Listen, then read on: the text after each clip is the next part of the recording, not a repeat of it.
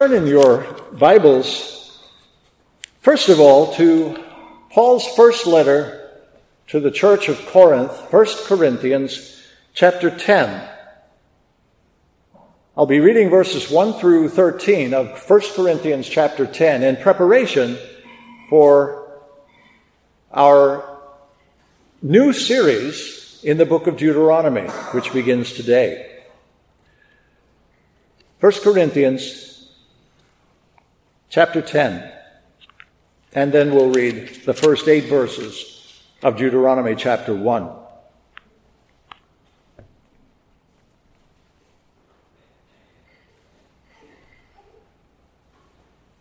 Let us then give our attention to the Word of God as it comes from the pen of the Apostle Paul.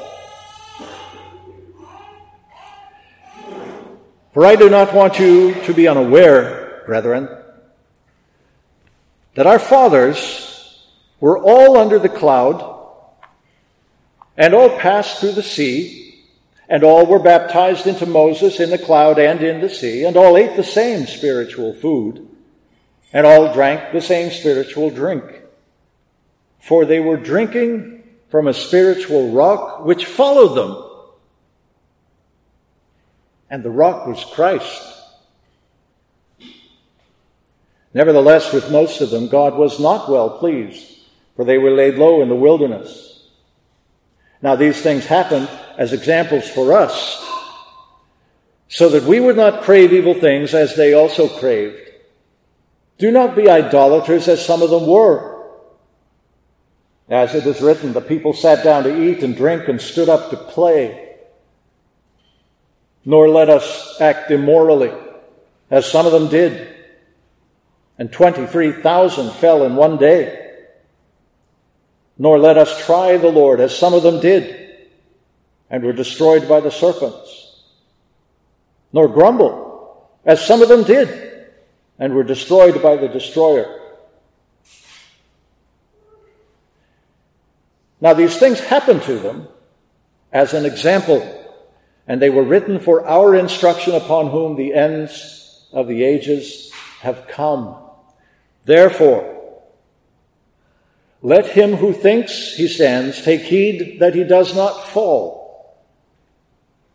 No temptation has overtaken you, but such as is common to man.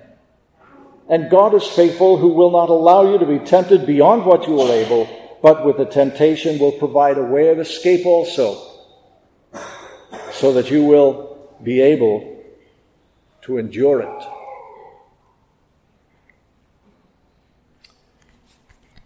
And now we turn to the book of Deuteronomy, chapter 1.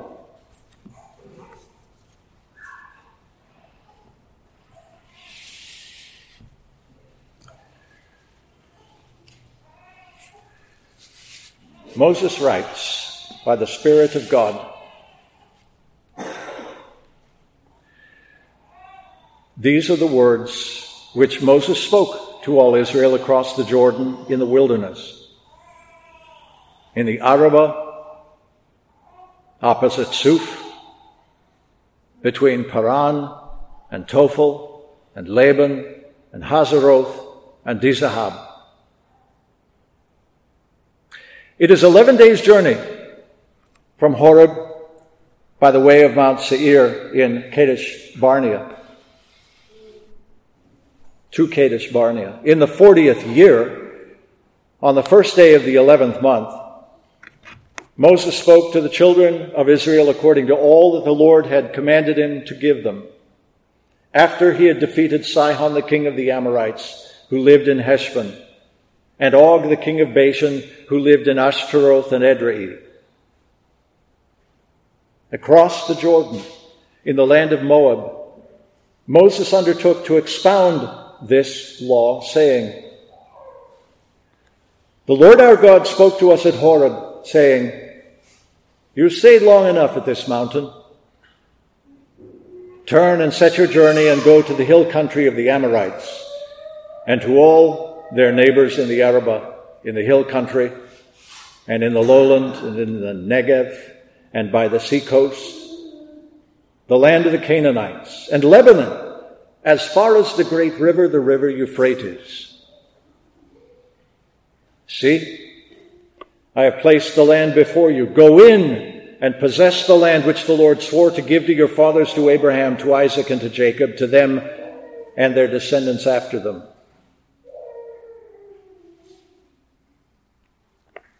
Amen.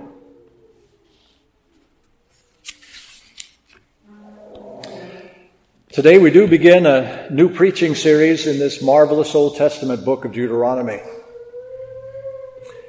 Now, in order to help us orient our thinking in a new study like this, to remind us of where Deuteronomy puts us in this great onward sweep of redemption history, I want to use an analogy. I want to use a comparison.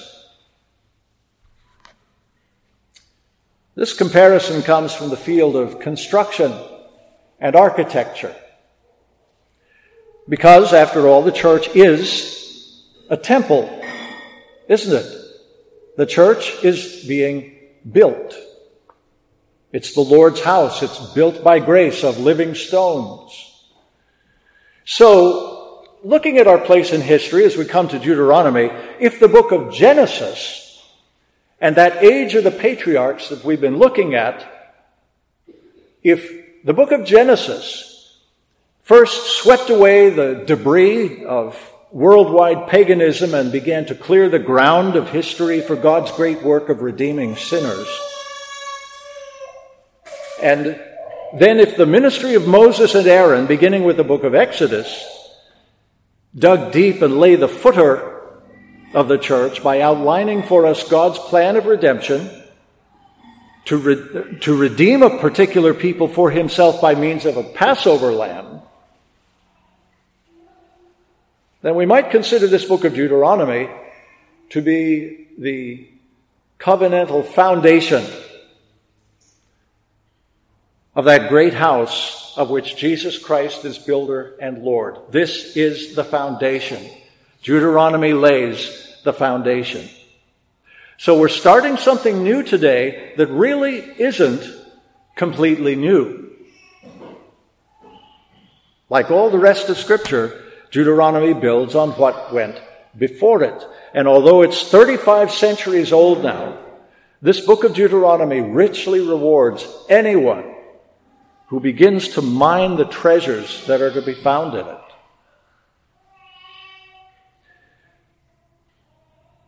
My modest goal today, as we begin, is threefold. First of all, I'd like to answer the question why? Why study Deuteronomy and why now? Then, secondly, I want very briefly to introduce you to the book. I want you, I want to introduce you to something of the structure of the book, its content, and some of the recurring themes that we find in it, very briefly. And thirdly, and maybe most importantly, I hope by doing this to get you excited about it. People naturally respond to the Word of God in different ways, and Jesus said as much, didn't he, in his parable of the soils and the sower. To some people, the Word of God and the law of God in particular to some people, it's a closed book. It's just a dry, old book gathering dust up there on the shelf. It's a piece of pious furniture in a uh, household, but unendurable, practically unendurable, actually to crack open and read.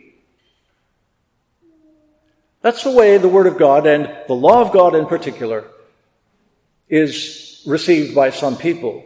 To us in Reformed churches, the Bible's a very good book. It is the best of books. It is the inspired and infallible Word of God. It is without error as the Holy Spirit, first breathed it into such spokesmen as Moses and the prophets and the apostles. The Bible, therefore, is to us the very touchstone of orthodoxy. We respect the Bible's rightful authority over us. But even admitting that much at an intellectual level, a theological level, this Bible hasn't necessarily claimed our hearts as certainly as it did that of the Lord Jesus Christ. More than anyone else who has ever lived, he absolutely loved this book. He loved it. Its brightness blazed in his heart every day. He was drawing from it all the time in his teaching and in his living. And I would say Deuteronomy in particular. Deuteronomy in particular. Deuteronomy was virtually the syllabus that Jesus used in his daily teaching on the kingdom of God. This is how we ought to live. And why? It's found in Deuteronomy. Well, that's how people think about the Word of God, the law of God, and Deuteronomy. But what about you? The law of God speaks to you, certainly. But does it whisper sweet things in your ear? Does the law of God sing to you? Does it make you want to sing? As you, the Reformed Christian, read God's law, you give your assent to the truth of it, certainly. You may even see the beauty of the Lord Jesus Christ splashed across its pages. But does the romance of true biblical faith and love, nurtured by the Word of God, does that inflame and engulf you? Are you able to sing with the psalmist? Oh, how I love thy law. It is my study all the day. It makes me wiser than my foes. Its precepts with me stay. That all consuming love for God's law became the very theme song of Jesus' own heart and ministry. Sad fact is that many people don't love this book as he did. Don't hunger for it day by day, moment by moment. Even people in Reformed churches don't necessarily. Covenant is to them just a theological word. It's just a concept meant for understanding theology that is done out here at arm's length. But to them, it's not life itself. At least it's hard for them to see the covenant that way. Deuteronomy reminds us again and again that God's covenant relationship with His church under both testaments, Old and New, this vital covenantal union with the living God is our life. It's our only life. It's also our liberty and our health and our prosperity and our security. In fact, this covenant is everything you've ever longed for in life but failed to find anywhere else. This covenant of grace, rightly understood even under its Mosaic administration, the Old Testament, is life. And by this covenantal arrangement, each of us has a solemn duty. It's stated right here on the pages of the Old Testament. Choose life. Choose life. Walk this way, not your own way. The God who first created us and then graciously redeemed us, and to whom therefore we rightly belong twice over, this living and true God of the covenant knows our deepest needs, and he meets them only within the relational framework of the covenant that's described here in Deuteronomy.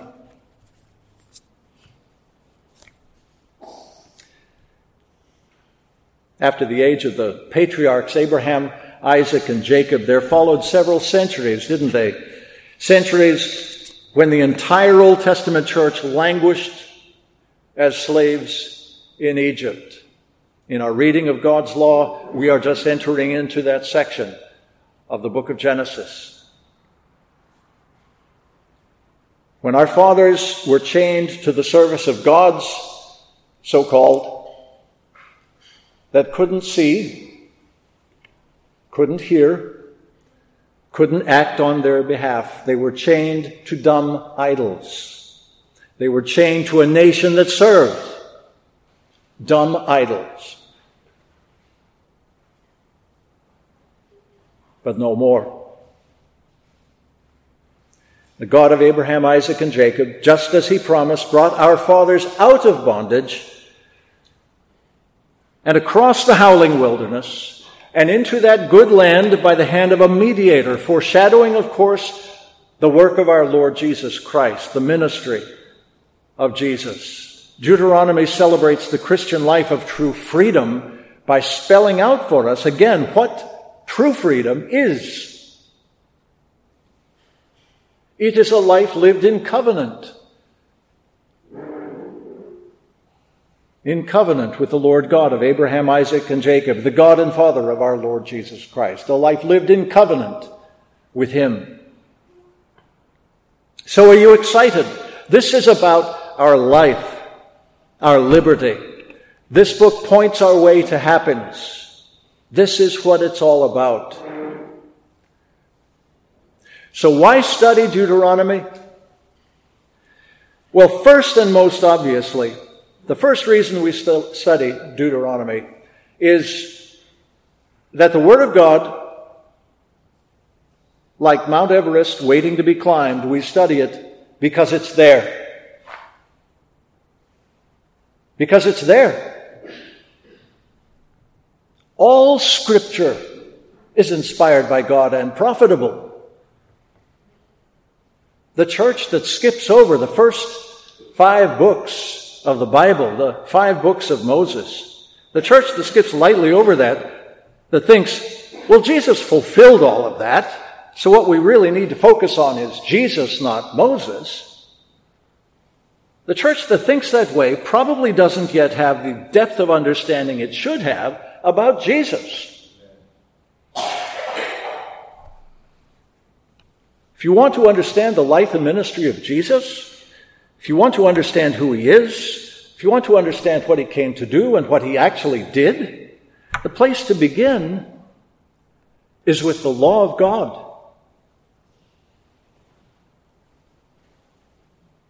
The law that he himself issued, that he himself knew intimately, the law that he loved wholeheartedly, the law that he then kept for us perfectly, kept on our behalf. He himself said, Whoever does and teaches these things shall be called great in the kingdom of heaven. You'll find those words in his Sermon on the Mount in Matthew chapter 5, verse 19. And so that's one very good reason to teach and learn and do them. Simply stated, it is the Word of God. A second reason to study Deuteronomy, as I mentioned, this is the foundation of everything else that follows. Not only are you going to have a very imperfect grasp of Jesus, if you don't know Deuteronomy, you'll also end up with a very poor grasp of the prophets and the Psalms and the whole New Testament. Covenant revelation is just that way. It unfolds. It opens gradually. It all builds on what went before. Returning to that construction metaphor that I used earlier. Um, if you want to build a house, you don't start with a roof because you happen to feel like roofing that day. No, you start with the footer and then you lay a good foundation. And from there you build upwards. Don't skip the footer. Don't take shortcuts on the foundation. For example, would anyone really be able to explain the Exodus from Egypt if they didn't have the covenant promises that God had made to Abraham more than 400 years earlier? If we didn't have those promises much, much earlier, the Exodus might look just like any other political or economic or uh, whatever might motivate a migration. It might appear that way until you understand what went before. And neither can we understand the subsequent history of Israel, any of it, until we have a firm grasp on this book of Deuteronomy. Okay, so if you want to learn to play the game of basketball, if you want to play basketball, don't skip the part about learning the rules of the game. Because without rules, you have what looks like any number of people just trying to get their hands on the ball, just fighting to get the ball. Without rules, you don't have a game. You have anarchy. Well, the prophets throughout Israel's history for a thousand years were essentially God's referees. They were calling the players back to the rules. They were calling the fouls. They were applying the appropriate penalties. When you look at the promised blessings for covenant obedience and the promised curses for covenant breaking that are found in the book of Deuteronomy, and then you take a retrospective look back across Israel's history and experience as a nation, you realize it had all been spelled out for them beforehand.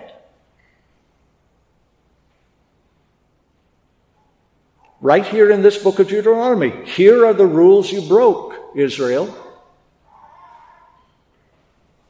Here are the penalties. So in Deuteronomy, we have in general outline the future history of the covenant breaking people of God, a sad history the history played out in the rest of the Old Testament and on into the New. Now, what I'm implying here, and what I'll say outright, is that neither prosperity nor judgment ever happened or ever happens to Israel or any other nation by mere chance. neither a nation's freedom nor its enslavement, its affluence or its bankruptcy, its life or its death. Not once, all through, all down through history, not once could God's people ever complain rightly, saying, Poor, poor, pitiful me. I'm the chosen people, and yet I'm always under the twisting, he- twisting heel of the Philistines or the Assyrians or the Chaldeans or the Persians or the Greeks or the Romans. God's treating us unfairly. No. It's always been perfectly fairly or better than fairly because he's faithful to his covenant. He deals with us according to the rules according to the explicit terms of his covenant with his holy nation, the church. This covenant of Deuteronomy. Jesus kept it, and keeping it is life. Breaking it means loss and servitude and exile and death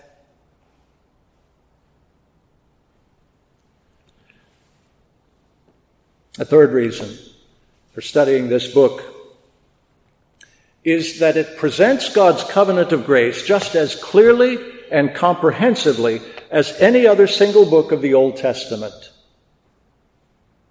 It presents God's covenant of grace as clearly and comprehensively as any other Old Testament book.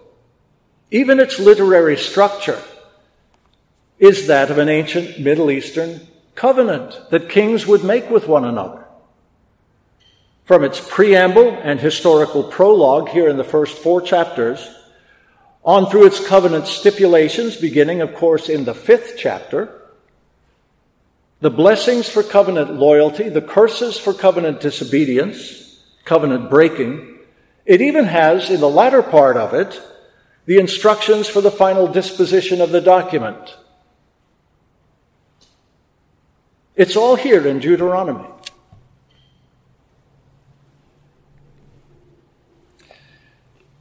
But let's not skip over the gracious revelation of God that puts meat on the bones of that skeleton, that covenantal skeleton. He reminds us of something that we are prone to forget if we let ourselves fall into an easy di- dichotomy between law and grace, as unfortunately many Christians do. Deuteronomy is constantly reminding us that God's law is spiritual. that it's by grace alone that he even gave it. First, we should remember that on eagle's wings and by sheer grace, he brought us out of the iron furnace in Egypt. That preceded, that deliverance preceded the giving of the law. Only after that stunning act of sheer grace, the Passover lamb and the Exodus, only after that did he give us his law. Covenant life, rightly understood, even under the Old Testament, wasn't legalistic, but it was decidedly legal.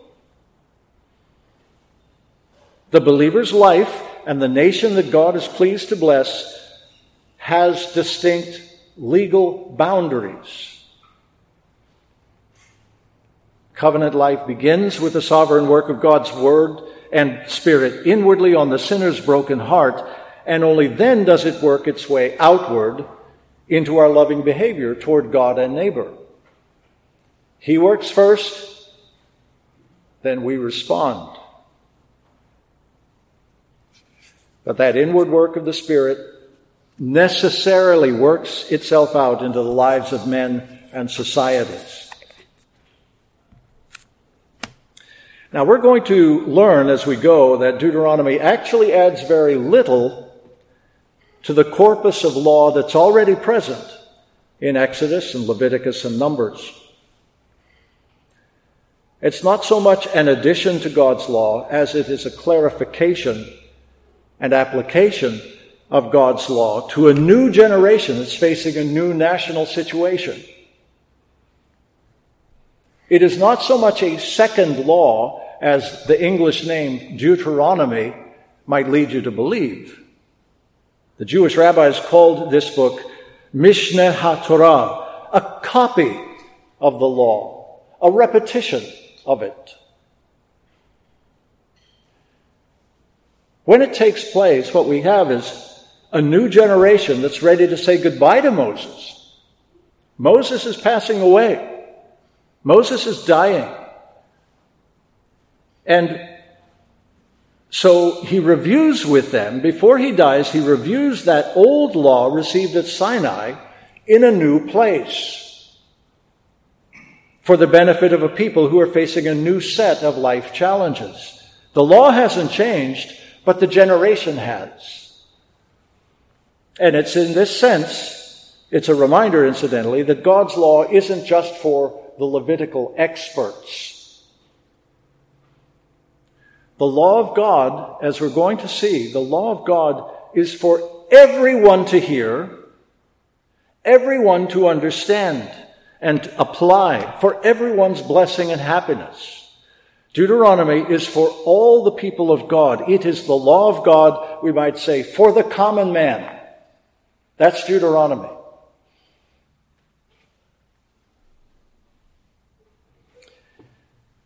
Why study Deuteronomy? A fourth reason is that it was of such special use to our Lord Jesus Christ in his ministry. For one thing, as we've already seen, it helped define what his ministry would be. He came as it was written of him. He's not only the seed of the woman coming in the fullness of time to crush the serpent's head, as we read in Genesis. He's not only the Passover lamb of Exodus. He's not only the Levitical atonement or the life imparting bronze serpent raised up in Numbers. He is all of that. The Lord Jesus is all of that, but he's far, far more. He's also that coming king. The Lord God would raise up from among his brethren, foretold in Deuteronomy 17. He's that coming prophet like unto Moses, foretold in Deuteronomy 18. And when in the fullness of time he actually came, prophet, priest, and king, born of a woman, born under the law, he came with Deuteronomy in his heart and on his lips. With lines taken from Deuteronomy, Jesus foiled every last temptation the devil offered him in the wilderness. Did you know that? It is written, he said. Written where? Written in Deuteronomy.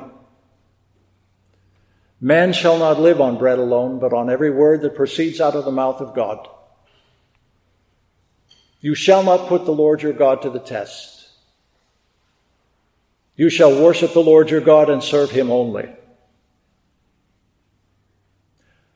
Our Savior was so thoroughly immersed in this book that when he came into the world, he came speaking the words of the 40th Psalm. Indeed, those were his own words long before he ever lent the words of the 40th Psalm to David.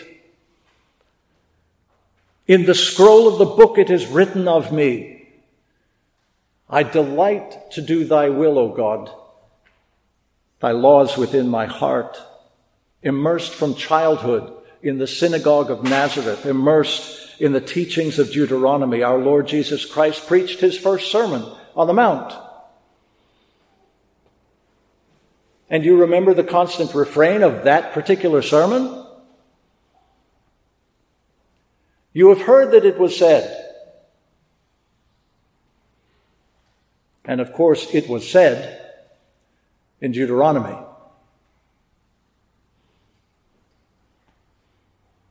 All right, then, it's the Word of God, and therefore it is worth our study. It's foundational, it's covenantal, and our Lord Jesus Christ Himself loved and used this book. All very good reasons to study it. But why now? Why now?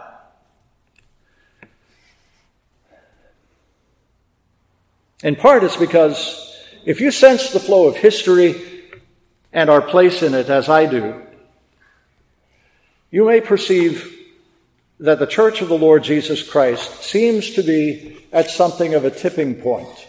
Now, maybe we always are. Maybe every generation of the Lord's church is. But as we see, as we look around our own church here, the year of the Lord 2023, we see children and young people in need of the Christ that this book portrays and presents.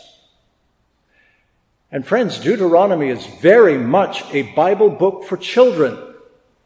It is. A Bible book for the young as the children of Israel assemble on the plain of Moab on the east bank of the Jordan River, facing west, poised to cross over the river into the good land the promised land opposite Jericho, Moses stands there before them as a vigorous, clear eyed, 120 year old man. And beside him, standing there, Joshua and Caleb are men of great years. They're very mature both in age and in the faith.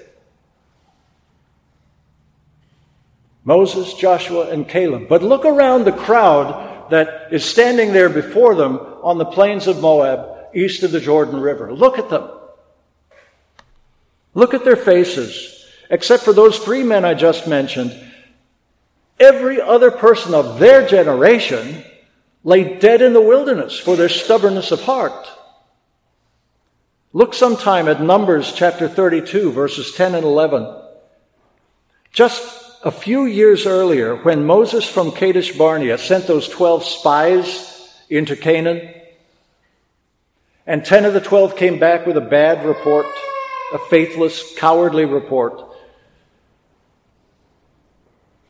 The Lord, in his righteous anger, swore with an oath, saying, Surely none of the men who came up from Egypt, from 20 years old and above, shall see the land of which I swore to Abraham, Isaac, and Jacob. And so it came to pass, with the exception of those three faithful men. Everyone else of their generation lay dead. So as you look at this crowd standing before them, 600,000 fighting men and more, plus their women, plus their children, gathered there on the plains of Moab. Look at the crowd, and you won't find among them any graybeards. You won't find among them any wrinkly old faces. Except for two bold and faithful men, because Moses, of course, wouldn't be with them.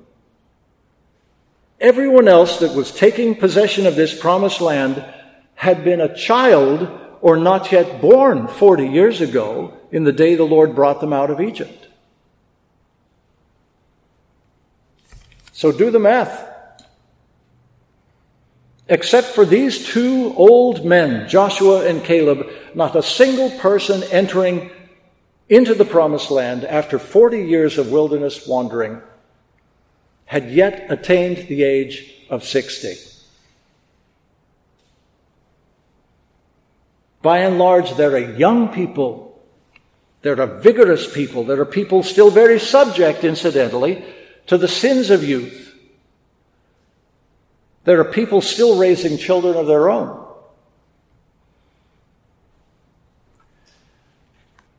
What I'm getting at is this Deuteronomy is very much a book for us and for our children. It's about us and our children. It's about us in our own life situations. It's about us facing our own needs as young people. God issues the command to us forward march into the promised land, but not before He shows us which way forward is. It's not democracy. It's not anarchy. It's not everyone doing whatever seems right in his own eyes. Forward takes us out of bondage to yesterday's sin. Takes us out of bondage to those stiff necks and hard hearts that held our fathers captive. Their bones lay behind us in the wilderness. Deuteronomy shows us the way forward. So, as he calls this young nation forward into new and very different circumstances from those they had known, those our fathers faced, he refreshes us with this renewal, this remembrance of his law, the renewal of his covenant. Your own eyes, he says, your own eyes have seen my mighty power and provision. For the past 40 years, you've seen it. Now listen to me. As I was with your fathers, I will be with you.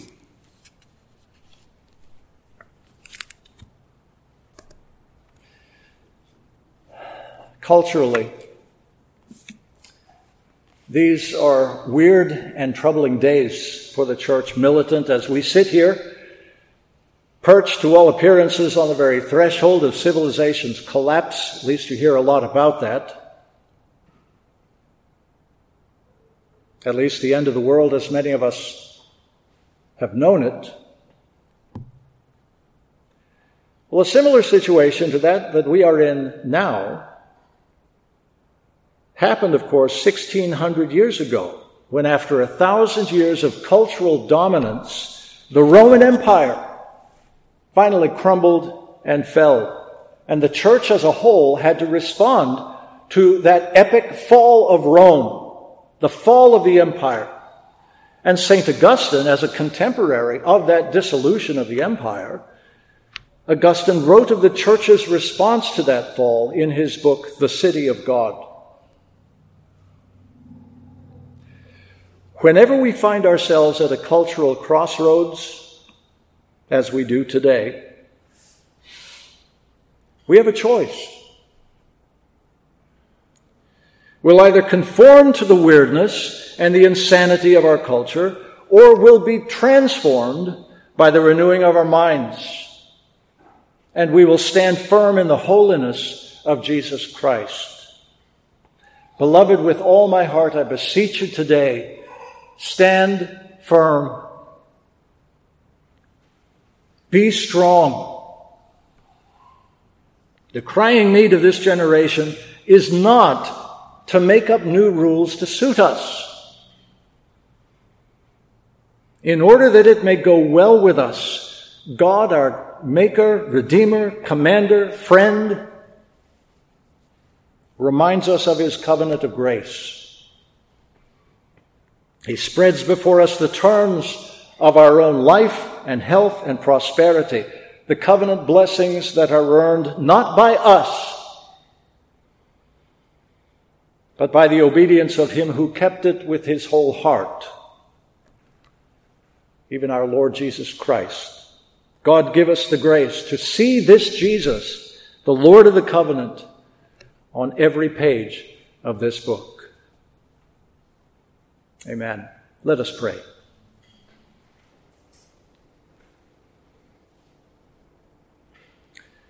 Almighty and everlasting God, our Father, we thank you so much that you have condescended so far as to send your Son into the world to keep this law that we have so thoroughly and repeatedly and constantly broken and violated. We thank you for the Lord Jesus' love for this book. We thank you that it took up residence in his heart and he welcomed it Thank you that He did it, that He fulfilled it to the letter. And thank you that on the basis of that fact, He was qualified, became qualified as the God man to be our Savior. So we rest in Him and we look forward eagerly to the study of this book that so drove and motivated him. In his great, glorious name we pray. Amen.